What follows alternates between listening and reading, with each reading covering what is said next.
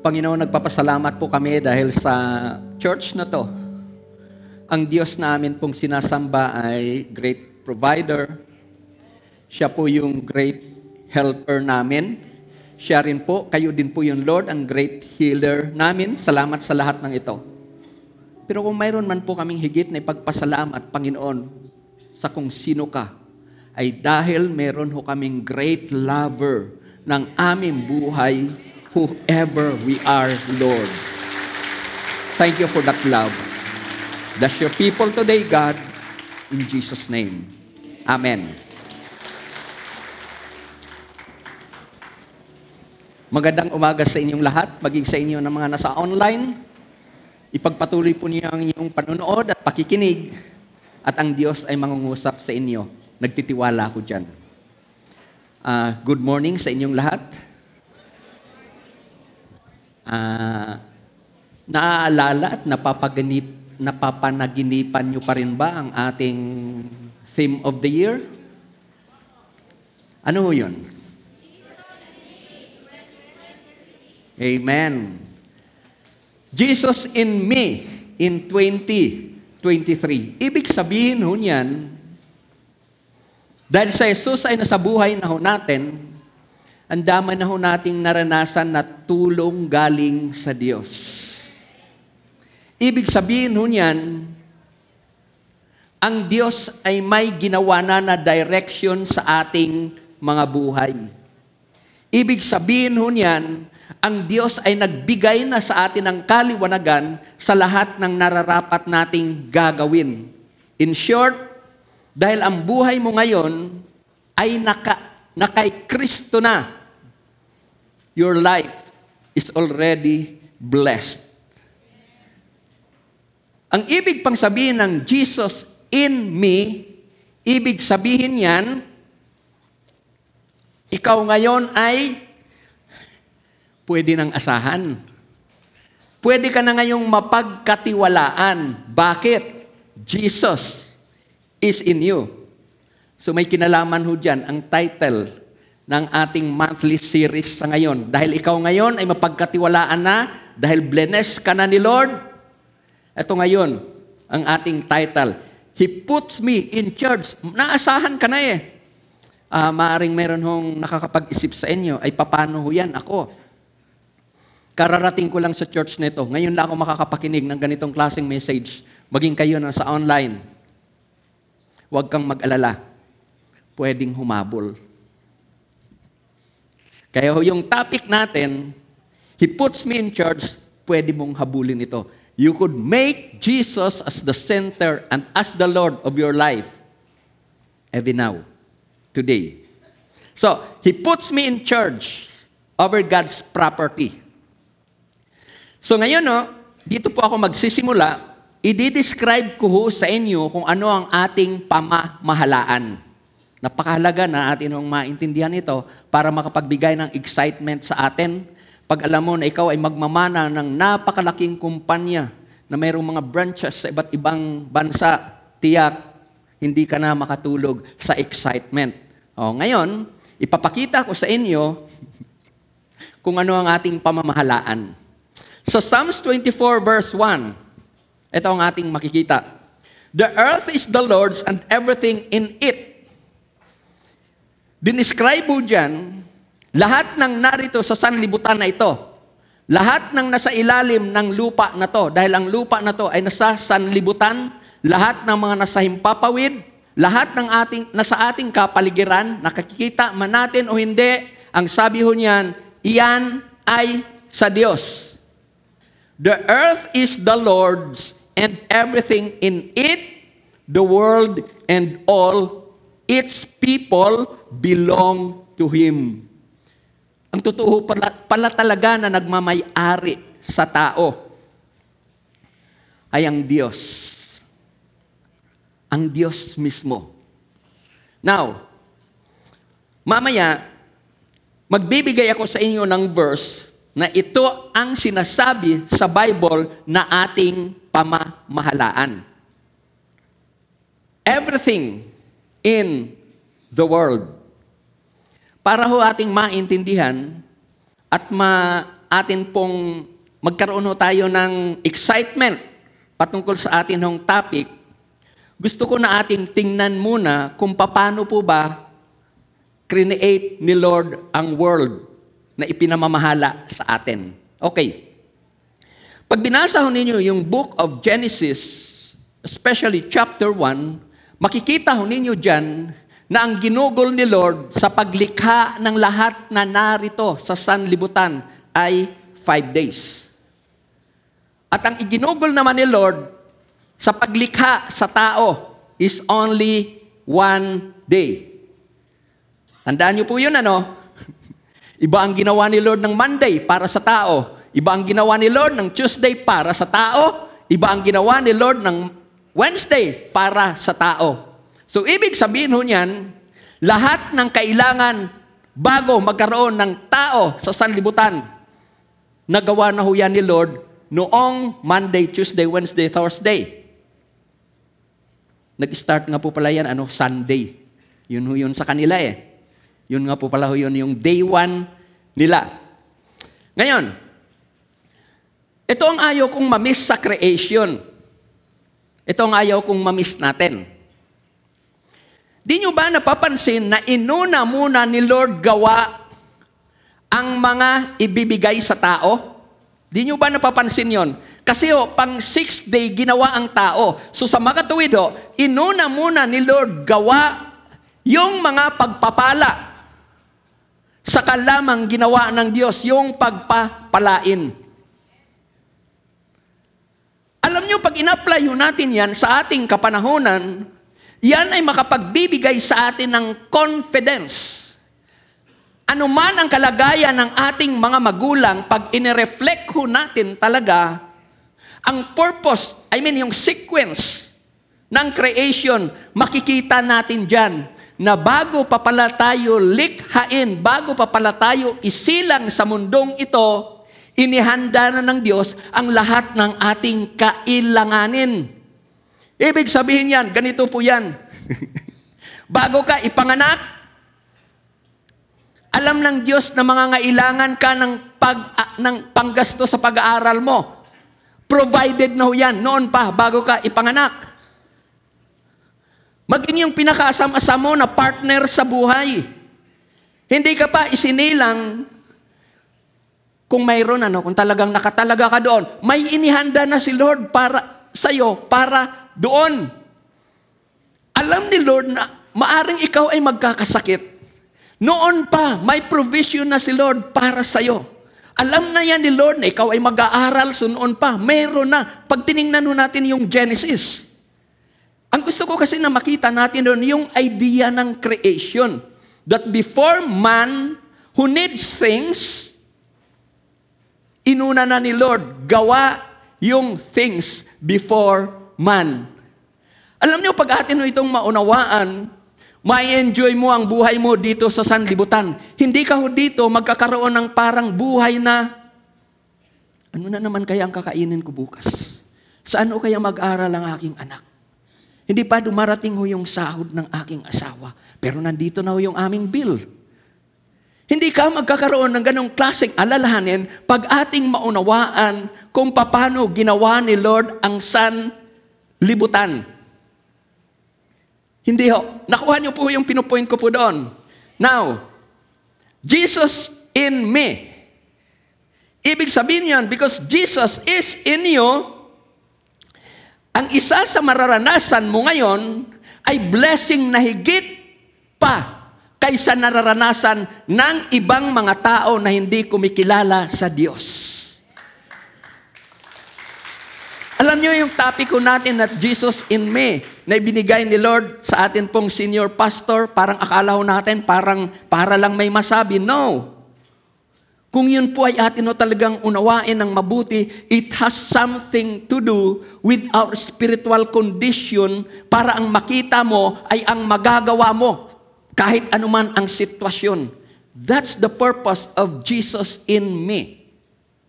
Now, sabi ko sa inyo, higit kang naging recipient ng God's blessings nang ikaw ay tumanggap at kumilala sa ating Panginoong Yesus. Now, lalo na kung ikaw ay matagal ng mana ng palataya, eh, naririnig mo naman na si Lord ay nagbe-bless at lalong binibless ni Lord yung mga nagtitiwala, yung sumusunod, nagpapasakop, nagkukumit, nagsasubmit sa Kanya. So ginagawa mo naman yon. At dahil ginawa mo yon, hindi pwedeng isantabi ng Diyos yung Kanya pong principle that if you give, you will also receive. Pero ang gusto ko na makita ho natin dyan, yung continuity ng receiving from God. That there, if, if there is a need now, kung kailangan mo na rin ngayon na ma-replenish yung wala sa iyo ngayon, ay mayroon. Yan ho yun ang ating titingnan sa ngayon. Paano ho yun? Kasi kahit na Christian ka, may mga pagkakataon na pakiramdam mo ay may kulang ka pa rin. Parang kapos. May kinakain ka naman ang tatlong beses. Kung wala ka mang sasakyan, meron ka namang nagagamit na pamasahe. In reality, napag-aaral mo naman ang mga anak mo. Pero bakit kung minsan pakiramdam ng isang mana ng palataya na kumikilala sa Diyos ay parang, parang ah, parang meron pa ring kulang. Ito, kung, nagan, na, kung yun ang naging condition ho ninyo, mayroon ho tayong titingnan sa ngayon na possibilities kung bakit nagkakaganon ka. Okay. Mga reasons, possible reasons. Hindi ko naman sinasabi na kayo ito. Pero gusto ko lang na sa topic na ito ay ating titingnan ho ito. Kasi ho, may tendency, maaring hindi ka ganito sa ngayon, sa alinman sa mga to. Pero baka later on, magiging ganito ka. Ito ho, ilan sa mga reasons kung bakit ang pakiramdam ng isang mananampalataya, spirit-filled Christian, member of XTBC. Sasabihin ko na nga eh, leader pa nga kung minsan eh. Bakit ho siya? Parang kinakapos. Number one reason ho. Ito, tawag ko dyan natin ay greed. You want more. Yun ho yun. You want more. Ito pa ho, materialism. Ah, wala pa ako noon. Si kumpare, si kumare, si kapitbahay, mayroon na. Kailangang magkaroon din ako ng ganon. Mayroon din tayong tinatawag na envy. Yung naiinggit ka, ah, sila meron, kami wala pa. Isa ho yan sa reason kung bakit ang isang mana ng palataya, hindi naman siya nagugutom, pakiramdam niya parang may kulang. Ano pa ho? Tawag ko dito ay meron kang tinatawag na dissatisfaction. Pag sinabi na dissatisfaction, yun bang parang may something better pa. May something better, better pa. Now, gusto ko na ating maintindihan na kung sa, let me use this word ano, parang kapos, parang wala, parang kulang, it could be pole. Pero kailanman, hindi o siya nagsabi sa Diyos na may kulang siya. Pag nabasa nyo nga ang Bible, ho, si Paul nagsabi po mismo na, nagutom mo siya. Walang matulugan. Sinabi ho yun ni Paul. Pero kailanman sa kabila ng mga naranasan niya yan, hindi niya sinabi na ang Diyos na ay nagkulang. He understand the, the, the principle of being contented, of being satisfied with what God has for us.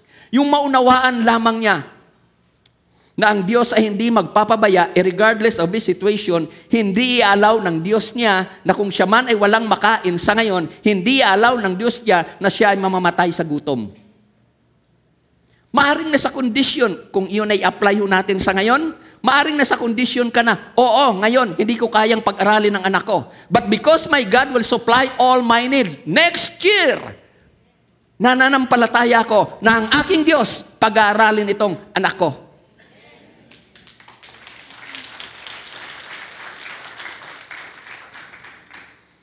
Now, mayroon pa hong isa na reason, entitlement.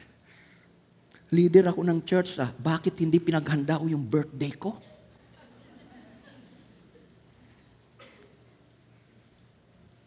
Ano pa ho yung entitlement? Ah, kayo na ho. na parang may expectation kayo at ang tingin ho ninyo, kayo ang dapat na binigyan, sa'yo dapat ho yan ginawa o ipinaranas pero sa iba. Kasi sa tingin mo eh, mas okay ka, ikaw ang dapat. What we call that? Entitlement. At ito pa ho, kung bakit ang isang mananampalataya ay sa tingin niya kinukulang, kasi ho, nagpapadala ito sa tinatawag na trick ng push button shopping. Ano yan? Magsa-shopping ka sa cellphone. Ay di ba eh, mas madali po pang buksan si Lazada kaysa John 3.16. mas madali mo pang nakikita si Shopee kaysa Book of. Ngayon na. Ito pa.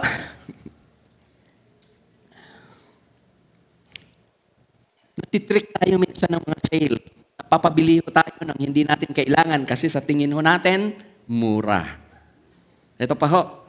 5-6. Mayroon po akong maikwento sa inyo ho.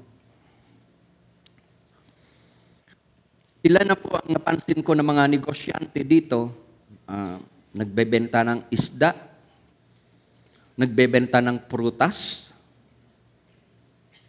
nagbebenta ng buko. Mayroon akong mga tao na kilala ho mismo, na sa awa ho nila, na ang mga tao na to ay naghahanap buhay. Pero ang kanila pong kinikita ay pambayad ho doon sa ano, sa 5-6, doon sa kanilang hiniraman. Pinahiram ang mga tao na to. Kung ano man ho yung kulang, binayaran. Pero ang nakakalungkot ho dyan, hindi mo na makita ang mga tao na to. Nang, kung mayroon man ho kayong usapan. Yun ho yun ang magagawa ho ng 5-6. Akala mo ho, kikita ka. Totoo, kikita ka. Hindi para sa'yo, para sa kanila. Iwasan nyo ho yung 5-6 kung ayaw ho ninyo maghirap sa inyong paghanap buhay. Ano pa ho? Ay yung si credit card. Kaskas. Walang pera, pero pagka kinaskas mo, parang Gianni, mayroong lumalabas na refrigerator, mayroong lumalabas na TV. Yun yun eh, parang Genie ho yan eh. Kaskasin mo, ref ang lalabas. Pero ingat ka ho, hindi yun libre. Babayaran mo yan. Babayaran mo yan. O ngayon, pag nagpadala ho tayo sa mga trick, sa mga trap na ganyan, tiyak ho, kakapusin at kakapusin ka. At ang reason kaya ka kinapos, ay hindi yun dahil walang blessing. Hindi ho yun eh. Ay may trabaho ka naman, may sahod ka naman. So ang reason kaya ka kinakapos ay hindi ho yun dahil walang blessing, kundi mali ang paghawak mo o pangangasiwa mo doon sa blessing na pumasok sa'yo. Tandaan ho natin ito ano. Anumang bagay na ibinigay sa'yo, pag di mo yan pag-ingatang mabuti o pangasiwaang mabuti, napakalaki ng tendency na hindi mo yan mapakinabangan, masira lamang yan, at ang worst ho niyan ay maaring mawala sa'yo. Maari ho yang mawala sa'yo. So napakahalaga ang wastong pangangasiwa sa mga bagay na ipinagkakatiwala sa atin ng Diyos. Salamat na lamang at alam ng Diyos na magkakaroon tayo ng problema sa ganyan kahit Christian na tayo. Salamat na lamang. Kaya kung mapapansin, pag, pag pinag-aralan ho natin ang Bible, noon pa man, bago pa po eh magkasala ang tao, right at the time of Genesis, before the fall of man, nagbigay na kaagad si Lord ng instruction sa tao, ganito, ito ang gawin mo sa mga bagay na ipagkakatiwala ko sa iyo. Tingnan ho natin yan. Genesis chapter 1 verse 28. Genesis chapter 1 verse 28. Then God blessed them. So dyan pa lamang, makikita na ho natin na ang ating Diyos ay talaga nagpapala. Kung ikaw ay isang anak ng Diyos na nagtitiwala sa Kanya, Hindi maari na ang buhay mo, I mean, hindi, hindi, maari nakakaligtaan ka ng Diyos at ang pagpapala na par sa'yo ay ibibigay sa iba. Actually, pag tiningnan ho ninyo dito, then God blessed them. Now, I want you to understand this. That was 128. 128. Ang word na ginamit ho dyan, them. God blessed them. Pero gusto ko na maintindihan ho ninyo, ito po.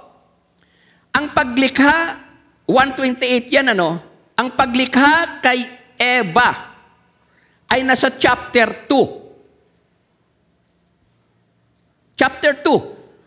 Pero bakit sinabi ng Diyos them? Speaking to Adam. Nandun kasi sa chapter 2 ang paglikha. Nakuha niyo yung point. Ibig sabihin nun yan, ang blessing, lahat ng mga salinlahi na dadaan kay Adan, ibe-bless ni Lord. Ibe-bless ni Lord. Tuloy natin. Then God blessed them and God said to them, Be fruitful and multiply. Tingnan po niyo yung mga words na ito. Ito ho yung inutos ng Diyos sa kanila. Fill the earth, subdue it, supilin mo yan, have dominion, pamahalaan mo yan, pamahalaan mo daw ang mga isda, fish of the sea, over the birds of the air, and over every living thing that moves on the earth. Ito yung instruction ano, ano man ang nakikita mo dyan. Kaya kung mapapansin ninyo, ano man ang ipangalan ni Adan doon sa kanyang nakikita na hayop, ano man, yun yun. Ibig sabihin nun yan, ang authority na ibinigay ni Lord kay Adan para yun sa lahat ng creation ng Diyos. Para yun sa creation ng Diyos. Yun yun ang sinasabi ko sa inyo kanina. Yung binasa ho natin sa Psalms 24, na yan yan ang lawak ng ipinagkatiwala sa atin ng Diyos. Yan yun ang lawak na yan. Sa Psalms 24, The earth is the Lord's. Whatever is of the Lord's here on earth. Everything in it. Ang sabi ho dyan, have dominion over the fish. Have dominion over every living thing that moves on the earth. Actually, pag tiningnan ho natin, uh, tingnan ho muna natin yung Genesis chapter 2 verse 15 kasi halos ganito rin yan eh. Ito po. Genesis chapter 2 verse 15. Ito po. Garden ang binabanggit diyan at ang sabi diyan, ingatan at alagaan sa Tagalog, sa, sa ang Biblia. Now, I want you to understand this principle. Ito po. Eden, wala namang bahay nun. Wala namang bahay nun. So it is the pla- place where Adam and Eve live. I-apply mo yan sa bahay mo kung saan ka nakatira. I-apply mo yan kung saan ka nag-church. I-apply mo yan kung saan ka nagtatrabaho. Ang makikita mo dyan, ang bahay mo, pamilya mo, trabaho mo, ang church na ito, ang leadership ng church na ito, alagaan, pagyamanin ang Biblia. Ah, yung ang Biblia.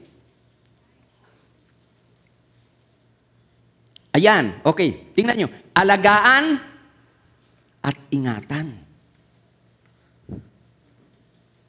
Ah, nakukuha nyo po yung concept na tinitingnan ho natin dito? Ang bahay ninyo, huwag niyong gawing magulo. Yun yun. Tahimik na tahimik kayo ah. Sabi niya, inilagay sa halamanan ng Eden, binigyan kayo ng bahay, ano ang gagawin sa bahay? Alagaan, yan, at ingatan. Binigyan ka ni Lord ng mga anak, ano ang gagawin? Binigyan ka ni Lord ng asawa, mukhang pahina.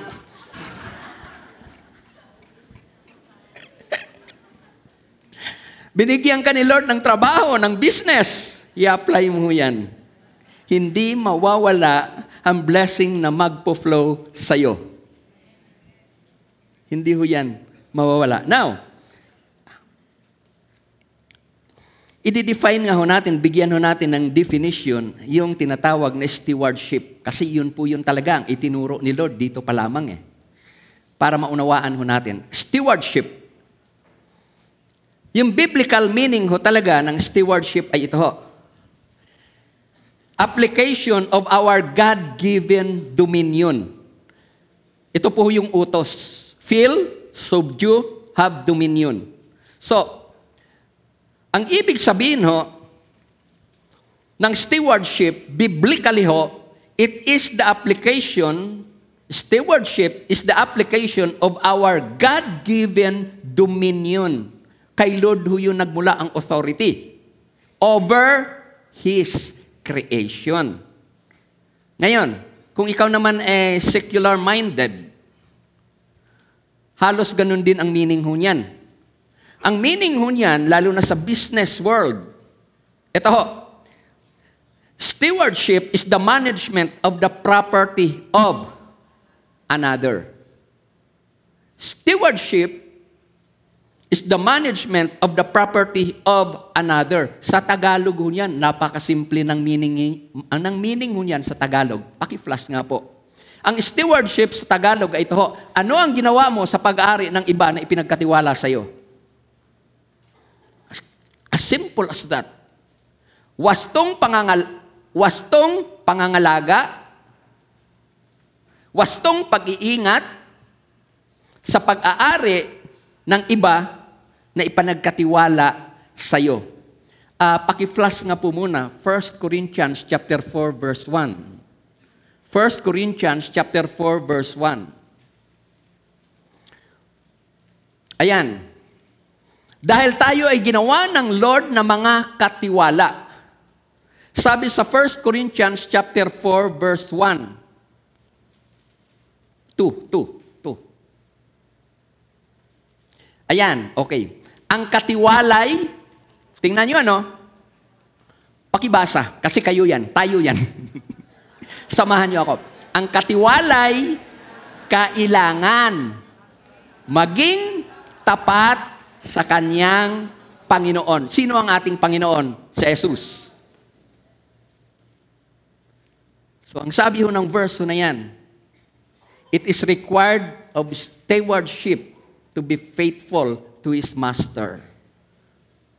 Yan po ang requirement for stewardship. Ang ibig sabihin nun yan, if we will keep on doing that continuously, blessings will flow. Blessings will flow. Gusto ko na atin hong maintindihan na ibibless ako ni Lord, ibibless ako ni Lord. Yan ay totoo. Wala ka mang gagawin o may gagawin ka hindi mawawala ang katotohanan na si Lord ay nagbe-bless. Hindi ho yun mawawala. But it does not mean to say that because God can give you house, God can give you a car, God can give you things that you need, ay magkakaroon ka na kaagad ho niyan. Ito po, magbibigay ako sa inyo ng example. Ito po. You keep on praying for a ang komono kasi sa atin, motorsiklo eh. Gusto ni, gusto ni Lord yan, lalo na sa ating kapanahunan. Hindi na ho yan, ano eh, hindi na ho yan once, kundi need na ho talaga yan sa ngayon eh. At I believe na pagka nag-pray ka ng ganyan, will ho yan ni Lord. Pero alam nyo ba na kahit na will ho yan ni Lord, hindi yan babagsak sa harapan mo? Probably, ang ibinibigay sa iyo ni Lord, sahod na 400, sahod na 500 paano ka magkakaroon ng bike? Eh di tuwing sumasahod ka, magtira ka probably 50 pesos or 20 pesos. At pag nakaipon ka na, saka ka magkakaroon noon. Nakuha po ninyo yung kung paano nag-provide minsan si Lord sa atin from little things. Then from those little things, if God sees you faithful on those little things, Alam niyo po ba na ang maliit pag naipon, malaki? Lumalaki ho yan. So sa pag-iipon mo, para ho doon sa ano, from, sa sahod mo na probably 500 a day or 400 a day, magkakaroon ka na ngayon ng motorsiklo na kailangan mo. So that's how God provides. Yes, God is faithful. But if you want to, stay blessed always, all the time, in every situation, in every places, wherever you are, stewardship, faithfulness, kailangan. Kailangan ho natin ang faithfulness. Now, nung isinilang si Lord, si Jesus, alam niya na isa ito sa magiging problema ng mga sasampalataya sa Kanya. Itong tinatawag na stewardship. Kaya ho siya nagbigay ng parable na specific patungkol dito. Ang tinutukoy ko po na parable ay yung nakasulat sa Matthew chapter 25 verses 14 to 29 na ang tawag ho natin dyan ay parable of talents. Well, pag sinabi ho nating parable, yun po ay mga maikling kwento na dinesign para mag-illustrate o magturo ng katotohanan upang magturo ng tinatawag na spiritual o biblical principles o di kaya para turuan tayo ng tinatawag na mga moral lessons in life. Mga kwento lamang po yan. Pero kaya ikunento yan para lalong maunawaan ng nakikinig yung ibig sabihin nung nagsasalita. So, tingnan mo natin ito sa first two verses, 14 and 15 of Matthew chapter 25. Sabi dyan, For the kingdom of heaven is like a man traveling to a far country. Ito po ay parable. So ito ho, Binanggit ho dito yung kingdom of heaven. Pag sinabi na kingdom of heaven, sa ating kapanahonan, this could uh, mean the way of life of the believers of Christ. So sabi ho dito, for the kingdom of heaven is like a man traveling to a far country who called his own servants.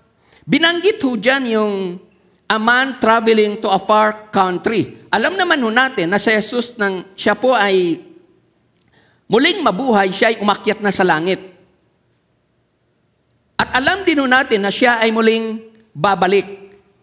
Now, ang parable na to ay ikwenento ito ni Jesus para malaman natin kung anong pamumuhay ang gusto niya na makita sa atin Mula nang siya ay umakyat sa langit hanggang siya ay bumalik. Ito po yun ang kwento na ito. Ibig sabihin nun yan, ito yung isa sa way of life na gusto ng Diyos na makita doon sa mga sumasampalataya sa Kanya. Okay, so ibig sabihin yan, hagip po tayong lahat. Wala hong exempted dito. We must learn this lesson para hindi kakapusin. At hindi ka lang kapusin para makatulong ka pa. Para makatulong ka pa. Now, verse 15. To the one he gave five talents, to another two, to another one, to each according to his own ability, and immediately he went on a journey.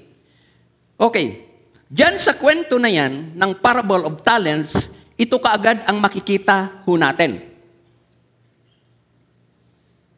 Iba't iba ang binigay. Five, two, one. Pero gusto ko muna na maunawaan ho nating mabuti yung talent. Kasi ang binabanggit na talent ho dyan, kasi yan, He gave hindi ho yan yung talent mo na ah, magaling kang magluto, magaling kang sumayaw, magaling kang komenta, uh, kumanta, magaling kang tumikim, o talent na ang lakas ng loob mo na mag-TikTok. Oh, hindi ako against dyan. Ano? Be sure that what you are doing gives glory to God. hindi ako against dyan. Just be sure that what you are doing gives glory to God. Yun lang naman ho yun eh. If what you are doing, you know, gives glory to God, continue it. Baka nga. Baka talent na bigay sa'yo ni Lord. Ito, ang iba nga ho eh, ah, wala naman ano. Ayaw ko nang sabihin. Talent na magaling matulog kahit na nagpipreach. Okay, hindi ho yan ang binabanggit na talent. magaling kang tumulay. sa isang makitid na kahoy, hindi yan ang binabanggit. Ang binabanggit na talent do dyan ay literally pera. Parang kung sa atin, currency, piso. Or if not, kung sa Amerika, probably dollar. Now, hindi naman ho talaga masettled-settled ng mga scholars kung ano ang amount ho niyan. Halimbawa, parang pag kinonvert mo yung dollar sa peso, mayroon. Pero ito ho, wala akong specific na napagkaisahan. Pero ayon sa description ho nila, it is a huge amount of money. Ibig sabihin nun yan, ang ipinagkatiwala ng Diyos kahit na isa lang yan, pero malaki yan. Yan po yun ang description ho dyan. Pero para ho ay hindi ho natin maisantabi yung iba pang ibinigay o ipinagkatiwala sa atin ng Panginoon, halimbawa, kagaya ng buhay mo. Galing din ho yan sa Diyos ang buhay mo eh. Hindi lang naman ho yung mga kayamanan, ang, ang, ang o, mga bagay na na-enjoy natin, ang galing sa Diyos eh. Buhay ho natin, galing din ho yan sa Diyos. Yung skills ho natin, abilities ho natin, yung gifts ho natin, lahat ho yan galing sa Diyos. So para may apply ho natin, itong talent na literally ay money kung paano ho ito panghawakang mabuti kasi napakahalaga na mamanage mo rin. Mapangasiwaan mo rin mabuti yung abilities mo, yung skills mo kasi kung hindi, yayabang ka ho dyan. Kaya, i-apply din ho natin ito doon. So, we're not just talking of money here, but this lesson could also be applied to everything na mayroon ka. Now, ang tinitingnan ho kasi natin ay papano maging good steward. Kasi yun yun ang itinuturo eh. Mula pa sa Genesis, yun na yun ang itinuturo ng Diyos. So, kailangan ho na maunawaan ho natin ang ilang principles o ilang truths para tayo ay maging magaling na stewards. Now, how can we become a good stewards ng mga properties ni Lord? Paano? Ito yung number one ho. Dapat ho nating maunawaan ng mga bagay na tinatamasa ho natin sa sanlibutan ito, kasama ang ating buhay, ay hindi atin. We are not the owners hindi ho tayo. Uh, kung minsan ho, parang hindi ito kaagad-agad na makuha kasi ho, uh, nagkaroon ako ng kayamanan kasi nagsikap ako. Ang tanong, ang lakas mo ba galing sa'yo? Ang buhay mo ba galing sa'yo? So it will always return back to God. Everything. Kung nagaling, kung naging magaling ka man sa area na yan, doon ho yun lagi magre-recon. Babalik ko yan doon lagi sa Creator. So sa makatuwid ho, hindi yan galing sa'yo. Kaya ka naging ganyan kasi dinesign ka ng Diyos na maging ganyan. Ma- matalino ka, magaling ka sa ganyan, may kakayahan ka sa ganyan. Kaya doon lagi ho yan babalik eh. Sa Diyos lagi. So ito ho yung number one. To become a good stewards of God's property, we have to realize that we are not the owner. Hindi ho tayo ang may-ari. Sa Matthew chapter 25 verse 14. 25 verse 14. Ito ang ating mababasa. For the kingdom of heaven is like a man traveling to a far country who called his own servants and delivered his goods to them. Clear. anuman ang ipinagkaloob, anuman ang nakamtan ng mga servants na to, hindi ho yun sa kanila. Ipinagkatiwala lamang yun sa kanila nung master. At dyan natin makikita na pag sinabi na ipinagkatiwala, hindi lamang ho yan dito sa ating topic which is about money. Dahil ang katawan mo, hindi naman ikaw ang gumawa ho yan. Kaya mayroon kang ganyang hugis ng katawan kasi ang Diyos ang nagbigay niyan sa'yo. So napakahalaga na ah, mapangasiwaan natin itong mabuti. Kasi ho, pag hindi ho natin napangisiwaan ito ng mabuti, magkakasakit ka. Ay leader ka pa naman. Magagamit ka pa sana ni Lord ng 20 years, kaso lang, pinabayaan mo ang katawan mo. Ayan, one year ka lang na nagamit ni Lord. Nakuha niyo po yung point? Pag atin po kasing tiningnan ho ng mabuti ang lahat ng atin hong ginagawa in relation sa pinagagawa ho ng Diyos, everything na makikita mo, pangangalagaan mo. Yung sasakyan mo. Kung hindi mo yun aalagaan, ito ho, visitation. Wala kang magamit. Pero dahil inalagaan mo yung sasakyan, ayun, hindi ka nahirapan na mag-visit. Kung wala kang sasakyan, baka ang pumunta ka sa nasharean mo, baka isa lang. Pero dahil may sasakyan ka, ayan, naging dalawa, naging tatlo tuloy ang nasharean mo.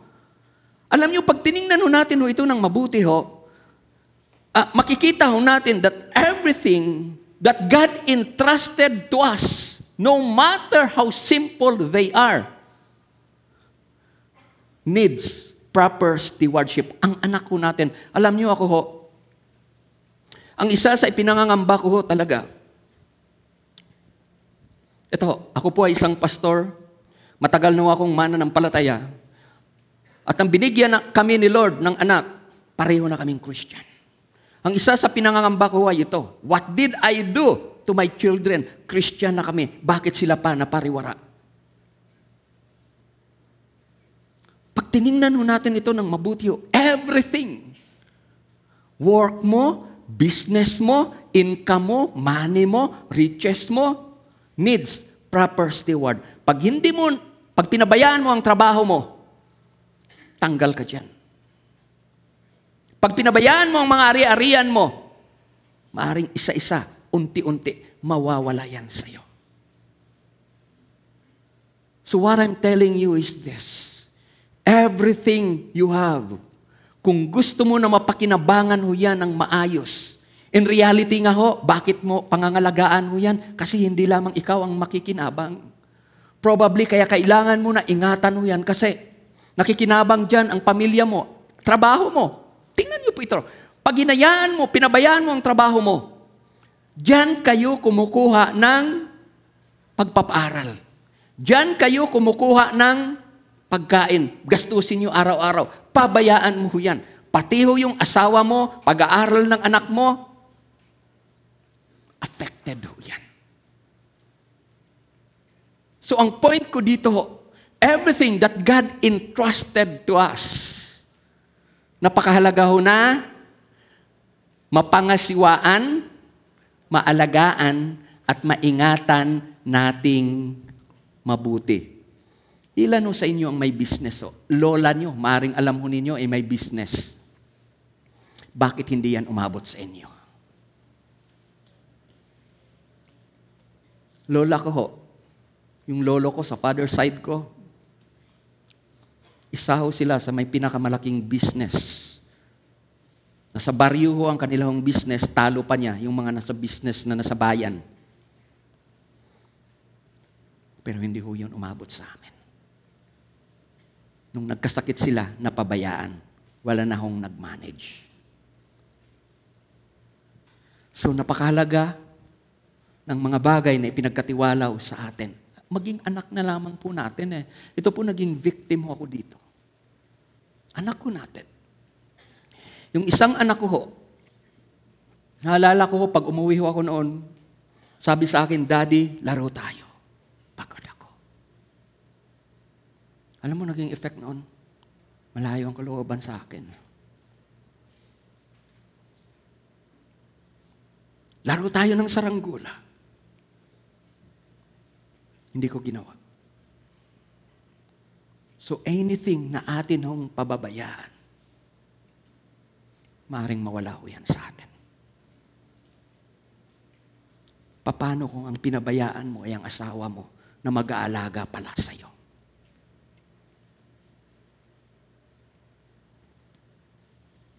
The brethren, all of us needs to understand or to be a good steward of everything. Ito, I mean, let me speak sa mga mag-asawa. Ibaw sa inyo, eh, lumuhod pa para mapasagot ho yan. Tapos nung napasagot na, pinabayaan. Hindi ko makuha ho yan. You started well before some of you. Kung buhay ka pa, may pagkakataon ka pa para ayusin mo yan.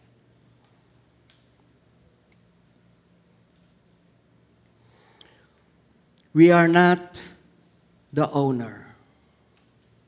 Sa 1 Timothy chapter 6 verse 7, that we are not the owner. Sabi diyan, we came into this world with nothing. May nakita na ba kayong bata na ipinanganak na may titulo ng lupa ang kamay?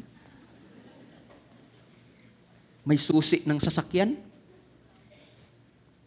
Ah, wala ko kayong makitang ganun. no? Kaya totoo yan. We came into this world with nothing, for sure. When we die, we will take nothing with us. At nakakalungkot ho yan. Ang dami ho, ipinagpapapalit yung kanyang trabaho sa kanyang ministry. Titigil para lamang kumita ng mas malaki. But at the end, hindi mo pwedeng sabihin mo yan, Panginoon, kumita ho ako nung lumipat ako ng trabaho, kumita na ho ako ng isang daang libo. Pwede ho ba nating sabihin nun yun kay Lord? We can't. Pero pwede ho nating sabihin, Lord, nagtyaga ako. Nandito katabi ko. Kasama ko ngayon. Humaharap sa iyo ang nasyeran ko. Huwag niyo akong i-misinterpret ha. Kung gagamitin mo yung pera mo pang support sa church, parang ganun din yun. I'm not against that. I'm not against that. Kumita ka ng malaki, sige. Ay kung nagsusuporta ka naman sa gawain. Eh kung tinitreat mo naman ang mga pastor minsan, doon. o, di ba? Ay di mas matutuwa. Marami, eh, pray, bless mo pa yun. No, hindi ako nagbibiro dyan. Hindi ako nagbibiro. Oh, thank you, Lord. Thank you, Jesus. So we came into this world with nothing, for sure. When we die, we will take nothing from us. Kasi ho, the earth is the Lord's. Ano man ang tata- tatamasahin natin dito sa sanlibutan, pinagkatiwalaan lamang tayo niyan, si Lord ang tunay na nagmamay-ari ng mga yan. Number two, how can we become good stewards of God's property? Pangalawa ho, be reminded or understand. Katiwala ka lang. Kumbaga sa ano, sa trabaho, hindi mo ito kumpanya. Binayaran ka lang para magtrabaho dito. Kaya wag kang umasta na parang ikaw ang may-ari. Parang ganun. Pero bago natin ito titingnan, kasi ho, kuminsan eh, ang yabang ho natin pag napagkatiwalaan eh. Alam niyo ba kung minsan yung mga driver na nakadrive ho ng magandang sasakyan ng kanyang amo, pag tumayo, parang siya ho yung may-ari. yung mayabang. Now, I want us to understand that in our capacity as real man, yung totoong tao ah, Hindi naman talaga tayo mapagkakatiwalaan. Wala ho. Wala akong magtitiwala ho sa atin. Bakit ho? Sinners. Nagbab ang magbago. Nakakalimot. So, in real sense ng tao, hindi ho siya talaga dapat na pagkatiwalaan. As in short, walang dapat na ibigay sa kanya.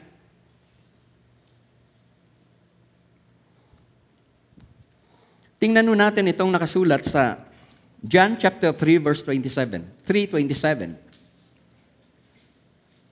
327. People can't receive anything. Wala. Unless. Unless it has been given to him from heaven. So sa makatuwido, ito ho, dahil lamang sa kahabagan ng Diyos, kaya may ipagkakatiwala siya sa atin. Lalo na nung ikaw ay tumanggap kay Jesus bilang sariling Panginoon at tagapagligtas ng buhay mo, Jesus in you. Recipient ka na talaga ng mga bagay na gusto ng Diyos na ipagkaloob sa iyo. Ang tinutukoy ko doon, those are blessings. Pero pag blessing ho, sana ho, tanggalin ho natin yun sa kaisipan natin na it's about money. No.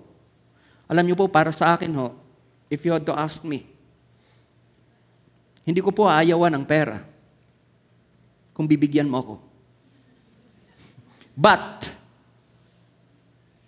ito ko ano, pag papipiliin mo ako sa pera at sa health, pipiliin ko health. Kasi ho, kadalasan ho kasi ang equation natin ng blessing, eh, ito, eh, ang lakas-lakas mo eh. Kahit asin, enjoy na enjoy ka sa kinakain mo. Anong gagawin mo dyan sa pera? Eh dito dumadaan mo yung masarap na pagkain. Pag dinalhan ka ng lechon, hindi mo makain. Tinitingnan, sinisingot-singot mo lang, pero hindi mo matitikman. So, ilagay niyo po sa pinakamababa, pag binanggit natin yung blessing, yung amount ng pera. Doon niyo siya ilagay. Okay. Tuloy tayo. Hindi ho talaga tayo karapat dapat. In reality, walang dapat ipagkatiwala sa atin. So, pag binalikan mo natin ho yung kwento,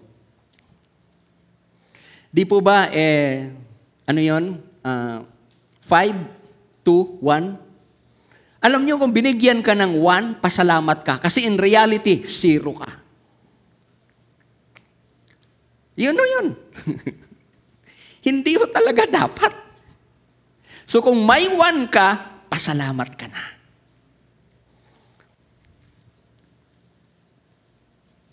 Now, mayroon akong gusto na makita ho natin dyan. Hindi ba kayo nagtaka kung bakit magkaiba?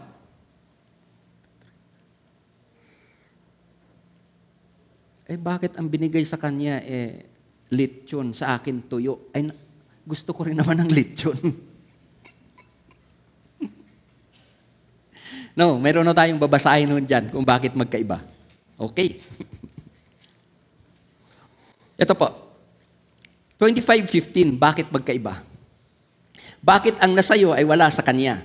Maaring may kapareho ka, pero yung nasayo, iba yan kaysa nandoon sa iba. Okay. Matthew chapter 25 verse 15. Ito po, bakit magkaiba? Mayroon hong nakasulat dyan nang ibinigay sa kanila is according, ang tinutukoy na his dyan, yung servant, hindi nung master. Yun yun ang his dyan eh.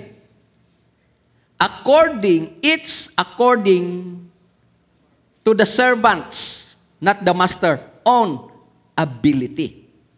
So sa makatuwid ho pala, ang natatanggap ho natin, ang ipinagkakatiwala sa atin lagi is according to our own ability. So ibig sabihin yan, ang issue ho dyan kung bakit yan ang natanggap mo. Kasi ho, yan ang kaya mo. So the real issue when it comes to things entrusted to us is not the capability of the giver, but the ability of the receiver. Yun po yun lagi.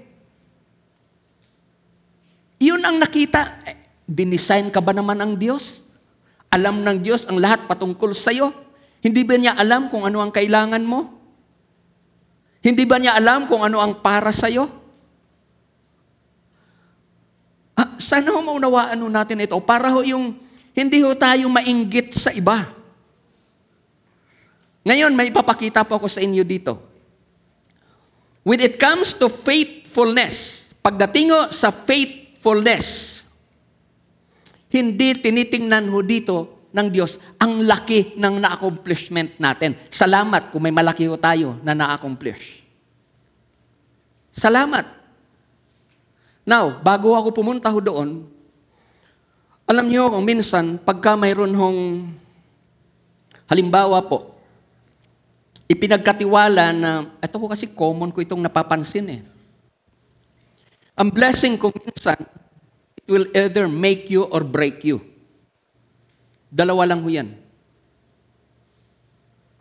At ang blessing kung minsan, yun ang nagpapalitaw ng tunay na pagkatao nung tao. Hindi nyo ba ito napapansin? Dati ang bait-bait nung halos pareho lang kayo. Pero nung, nung nagkapera na, na iba. Kasi ho, ang pera ho, ah, kung minsan i-reveal yan, ano yung nasa heart mo talaga. Kaya pala hindi ka lang mayabang kasi wala kang pera, pero sa totoo lang mayabang ka at yun, lumitaw na. Akala eh mapagkatiwalaan ka, pero nang binigyan ka lang ng 50, tinakbo mo na, yun, hindi ka pala talaga mapagkatiwalaan. Kaya ho, bagamat salamat kung mayroon hong magtitiwala, pero tingnan din ho natin yun. Kasi may expectation ho yung nagbigay eh. Ah, nakuha niyo po yung point ko dito. Now, punta na po tayo dito na ang sabi ko sa inyo, yung blessing will either make you or break you. At yung ibibigay sa atin ni Lord na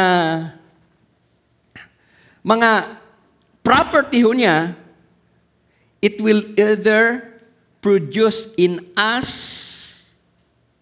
to become a good steward or a bad or a wicked steward. Dalawa ho yan ang patutunguhan ho dyan. Titingnan ho natin yan dito.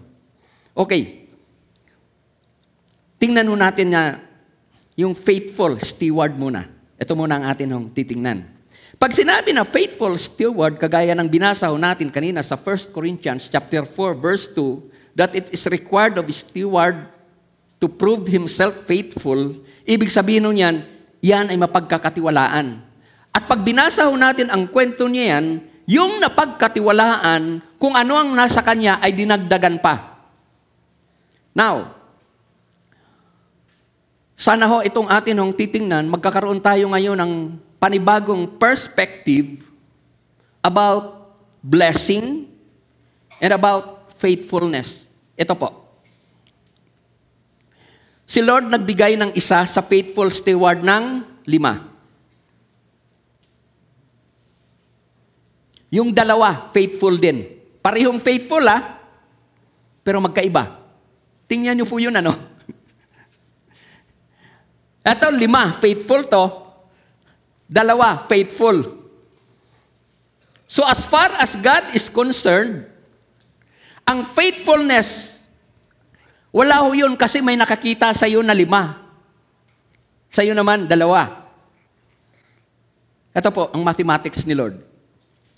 Yung binigyan ni Lord ng lima, ipinangalakal niya, ibig sabihin, pinangasiwaan niya ng mabuti. Nung bumalik, yung kanyang master, ibinalik yung lima plus five. Ano ang profit doon? 100%. Lima times two. Nadoble eh. 10. 5, 5, 10. Ito naman ngayon sa dalawa. Yung dalawa, nung magbigay sulit siya doon sa master, ibinigay niya yung dalawa, may plus pa na dalawa. Apat. Ito po, huwag niyo tingnan ng amount. Percentage ng faithfulness. Pareho yun na 100%. Kaya kung mapapansin ninyo, ito ho, tingnan ho natin yan. Yung nagbigay ng sampo, pareho ang commendation na binigay ni Lord doon sa nagbalik ng apat. Kasi ang nire-rate kasi ni Lord, faithfulness eh. Alam niyo ho eh, kung ang naka-assign sa'yo, na masyaran mo habang lifetime mo ay 50, at naibigay mo yun kay Lord, nagawa mo yun, regardless anuman ang maging response nila, ang maririnig mo kay Lord ay kagaya rin ng maririnig ng mga evangelist na nagsishare dyan sa Luneta, na kung saan million kung minsan ang nasisave. Titingnan ho natin yan. Matthew chapter 25, verse 21. Ito po ang sabi ni Lord doon sa nagbalik ng 5 plus 5, 10. Tingnan nyo ito, word for word. 21. His Lord said to him, to him, Well done, good and faithful servant. You were faithful over few little things. I will make you ruler over many things. Enter into the joy of your Lord. Now, tingnan din ho natin yung sinabi doon sa nagbigay ng 2 plus 2, 4. Verse 23. His Lord said to him, Well done, good and faithful servant. You have been faithful over few things. I will make you ruler over many things. Enter into the joy of your Lord. Kung mapapansin ho ninyo, ang commendation ni Lord doon sa sampo, pareho, word for word. Wala akong na iba. Ang tiningnan ho kasi ni Lord, yung faithfulness ho natin eh. Naalala ko tuloy minsan, yung isang church na inaatinan ho namin sa Maynila, ito po, ah, naghanap po sila ng pwede ho nilang ah, best employee ng church nila. Ito po, isinama doon yung pastor, isinama ang staff, janitor, pati mga gwardya. Sinama doon, lahat. Lahat sila mag-ano, maghanap. Alam niyo kung anong nanalo? Sino ang nanalo? Hindi ho yung senior pastor.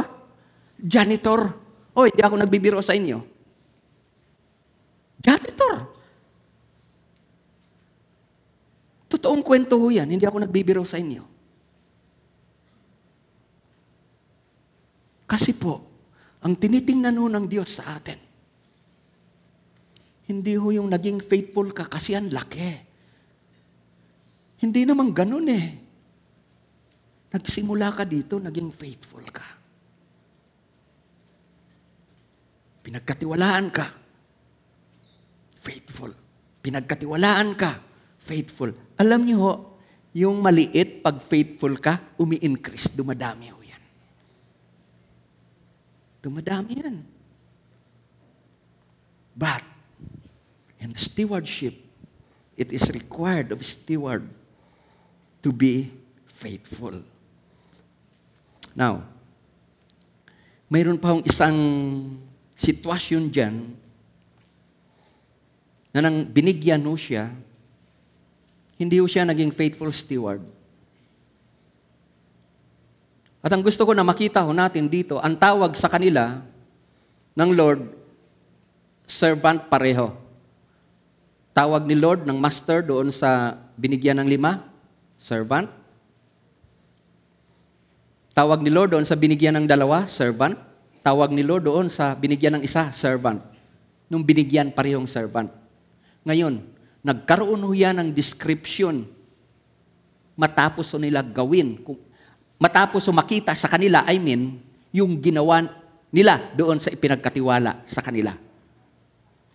Nagkaroon ng tinatawag na good at nagkaroon din ng tinatawag na wicked.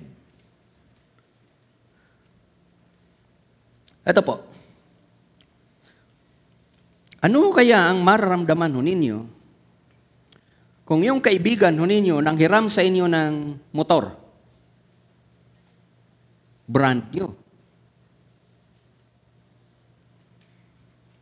Maayos. Pero nung ibinalik sa inyo, Ito na. Ayun. Papahiram kayo ulit. Yun po yun ang ibig kong sabihin. Yung wicked steward. Hindi mapagkatiwalaan. Hindi nag-iingat doon sa alam naman niya na hindi sa kanya. At makikita ho natin ang kwento na yan sa Matthew chapter 25. Okay. Mag-Bible reading na lang kayo. Basahin niyo yan, 25, Matthew 25, 24 to 28. Now, pag binasa niyo yan sa bahay, makikita niyo dyan yung mga karakteristik. Bakit siya tinawag na wicked steward? Ito yan ang mapa, ma, pag binasa ninyo yung ah, verses 24 hanggang 25, ito ang mapapansin ninyo. Kaya naging wicked ho ang servant na yan. Ito po. Napakagaling ho niyan mga tuwiran. Yun bang parang tingin ho nila, sila lagi ang tama. May tama nga.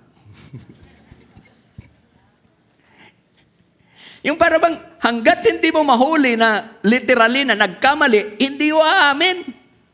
Hanggat hindi mo makita na yung kanyang, siya ho yung kumain, hindi niya aminin ho yun na siya ang kumain. Hanggat hindi mo mahuli na nasa kamay niya at nginunguya pa. so makikita ho natin na ang mga yan eh, magagaling mga ngatwiran. Parang hindi nagkakamali. Ito pa ho, Ah, pag tinignan natin yung mga ugali ng pariseo, di ba, ang makikita natin nun, salamat, Lord, ako ay hindi kagaya ni ganito, ni ganyan. Ano? Ang galing nilang pumuna sa mali ng iba. At iba, kung minsan, ito pa nga ang nakakatuwa eh. Pati yung boss niya, pati yung amo niya, sisiraan. Tingnan po ninyo ito. Panginoon, alam kong ikaw ay taong malupit. Imagine mo yun, ano? Mali kasi ho yung desisyon mo eh.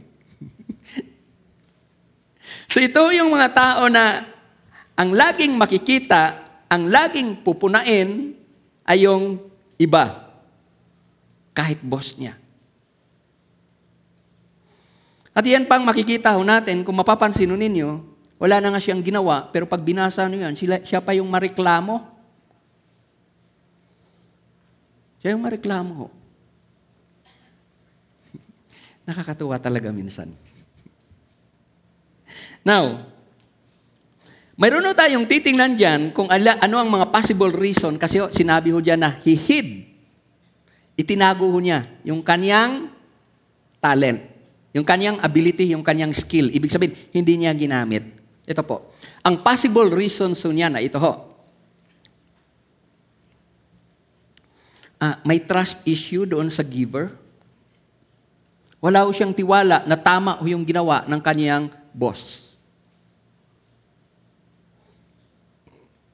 Sa tingin ho niya, siya ang dapat na may lima at hindi ho yun.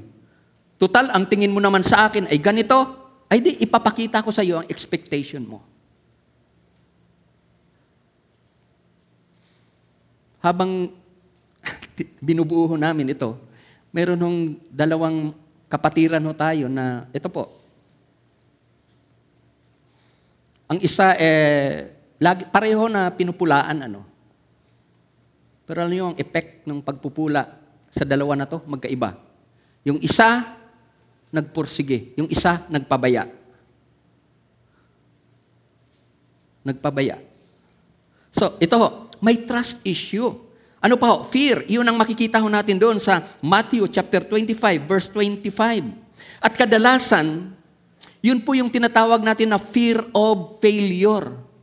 Well, gusto ko na maintindihan ninyo that every time you have fear of failure, don't ever expect to succeed. Because failure is an ingredient, main ingredient of success. Wala naman ng tao na nagtagumpay na hindi ho nakaranas ng tinatawag na kabiguan. Kaya siya nagtagumpay kasi mula sa kabiguan na kanyang naranasan, natuto siya. Hindi na niya inulit ho yun. Alam niyo, I think it was Thomas Edison. Nung tinanong siya kung ilang beses ho siya na nagkamali, sabi niya, almost a thousand times. Pero ito ang nakakatuwa ho doon eh. Doon sa failure niya, nakita niya things na ginawa niya that will not work. Hindi ho yung failure eh. Nakita niya doon, ay hindi pala nag-work ito. Ay di, bago na naman. Nakuha niyo yung pananaw na ganun? Kaya kung takot ka na mag-fail, don't ever expect na ikaw ay magsasucceed. Isa pa, laziness. Common naman ho talaga yan eh, maging sa bahay. Di ba kung sino ho yung tamad, yun yung mareklamo. Kung sino ho yung tamad, eh, yun pa yung umuubos ng ulam.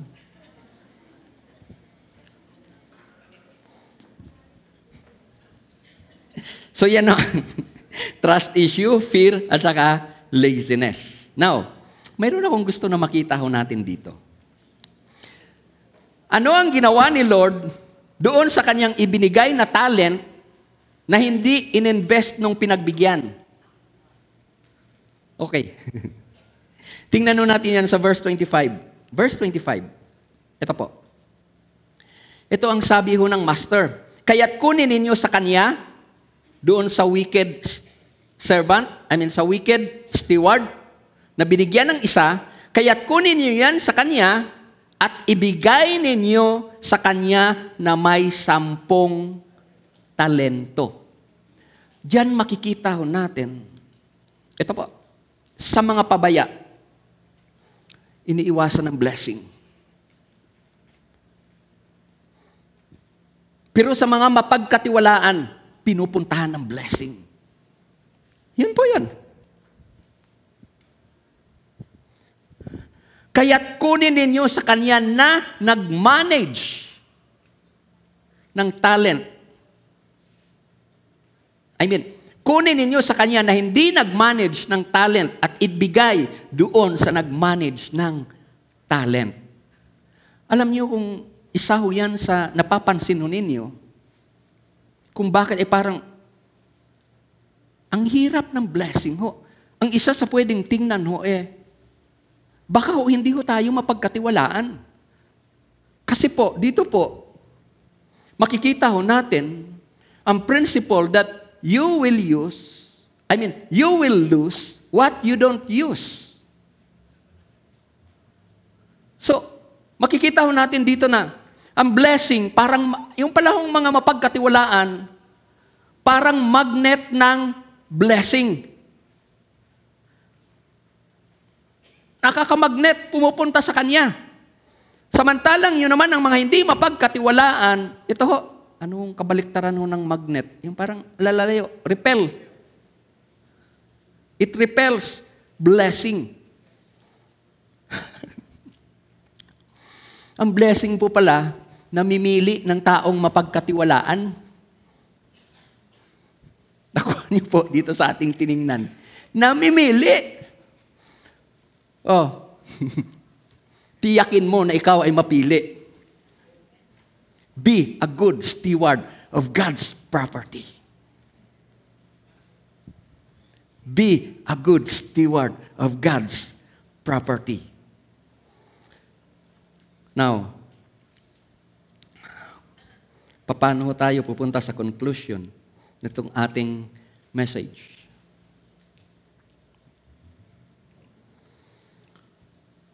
Ito po ay parable na ipinakita ni Lord na bagamat siya ay umalis, pero siya ay muling babalik. At sa kanyang pagbabalik, nakita ho natin na everyone na kanya hong pinagkatiwalaan ay magbibigay sulit sa kanya. Sa atin ngayon na narito, ilagay natin ang ating mga sarili na pinagkatiwalaan ng Diyos. Are we confident now na humarap kay Lord? Kasi alam mo, you have been a good steward. Tingnan mo ang relationship mo sa family mo. Oh Lord, have mercy.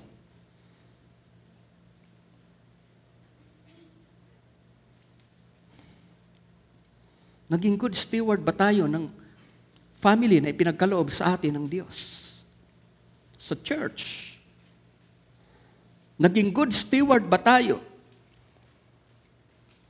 ng mga ministries na pinagdalhan sa atin ni Lord? Pwede na ho ba tayong humarap ngayon kay Lord na, Lord, salamat sa tulong mo.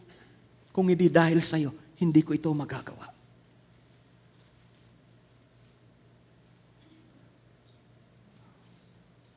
Alam niyo ho, eh, magbibigay ako sa inyo ng isang example ho patungkol dito. Yung aking anak ho, excited ho siya na yung graduation ho kasi nila eh nandoon lang sa UP eh. Yung talagang graduation ng nursing. Ang pupuntahan niyang lugar ay stage nila. Naapakan niya niya yun, napupuntahan niya niya yun. Pero nung graduation, no, iba ang excitement niya na naranasan. Ay, ang pupuntahan naman niya eh, naakyat na yun eh. Pero bakit ho siya excited na pumunta doon ngayon? Kasi po, doon sasabihin, nung nag-a-announce na sa pag-graduate niya, isa siya sa cum laude. Ang point ko ay ito ho.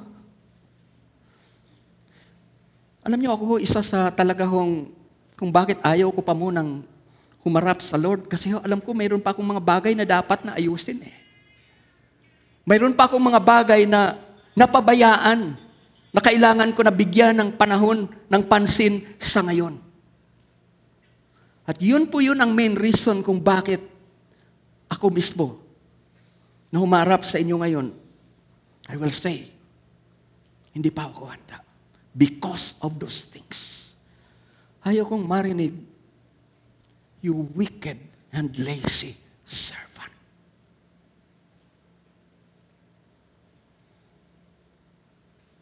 If you will manage your family well, if you will manage your resources well, isang bagay ang natitiyak ko. Yung commendation na inaasam mo dito sa sanlibutan. In the presence of all, hindi lang Filipino ang makakapakinig niyan.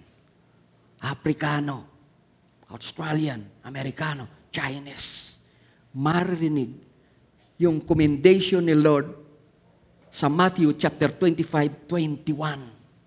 Hindi lang isa, dalawang makakarinig ho niyan. But in the presence of every people, marinig nila ito. Ito ang sasabihin ng Diyos sa iyo mismo. Well done, good and faithful servant. You were faithful over few things. I will make you ruler over many things. Enter into the joy of your Lord. Maring ang ilan sa inyo na nakikinig sa ngayon, may nasimulan na kayo noon. Dahil ang iba sa inyo dito, matagal ng mga mana ng palataya. But along the way of your life, yung calling na mahalaga sa iyo noon, iniwan mo, ibinaon mo, hindi mo na pinansin.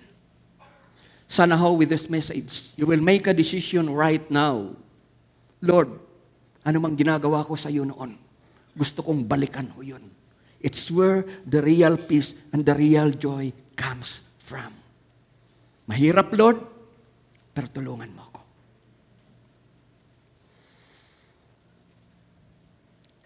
Ngayon, kung mayroon ho dito na hindi pa naglagak ng buhay sa Panginoon, ngayon ang panahon para lumapit ka. Ang main reason kung bakit hirap kang i-manage maging ang sariling buhay mo, Hirap ka gumawa ng mga solusyon maging sa sariling problema mo. Ang dahilan ho niyan, wala si Lord sa buhay mo. But I assure you, like what majority experience, if you will make Jesus as Lord of your life, try Jesus, and your life will be changed. Tanggapin mo sa Jesus bilang sariling Panginoon at tagapagligtas ng buhay mo. I will lead you to a simple prayer. Sundan niyo ang panalangin na ito. Father, in Jesus' name, I lift up my heart, my mind to you. I am making the decision right now to offer my whole life to you. Forgive me for all the wrongdoings and sins that I have done. I open up my heart before you and allow you to have your way in my whole life. Thank you, Jesus. I want to know more about you. Help me. This I pray in Jesus' name. Amen.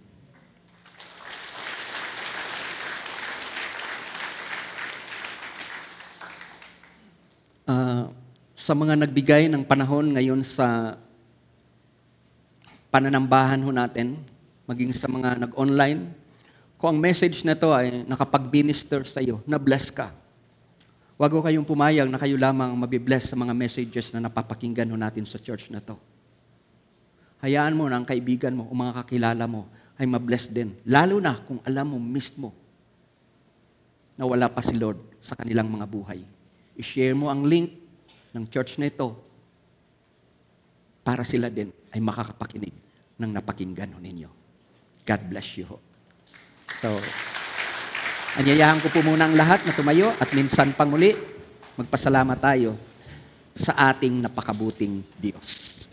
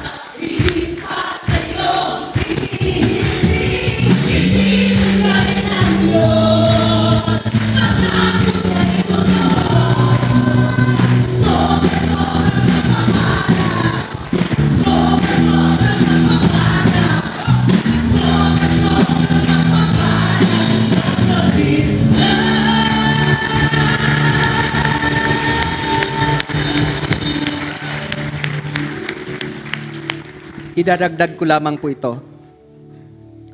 Kung sa tingin mo ay pag inanalyze mo ang buhay mo bilang isang mana ng palataya, kung napapansin mo na parang ang ilap, mailap sa'yo, yung blessing or continuous blessing ng Panginoon, and you keep on praying for it,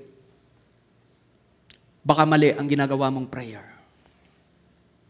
Why not start praying, Lord, whatever you will give me starting now, help me to become trustworthy, to become faithful for it. Baliktarin mo yun.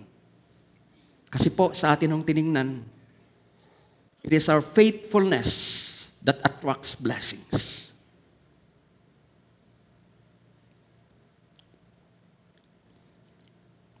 Tanggapin ho ninyo ang mga pagpapala na ito. Father, I ask and pray that may the whole spirit, soul, and body of this people of yours that worship with us today be increased, will have more, and be preserved blameless at the coming, until the coming of our Lord Jesus Christ. Bless these people, Father, as they desire to be faithful to you. In Jesus' name. Amen. Upo po muna tayo saglit.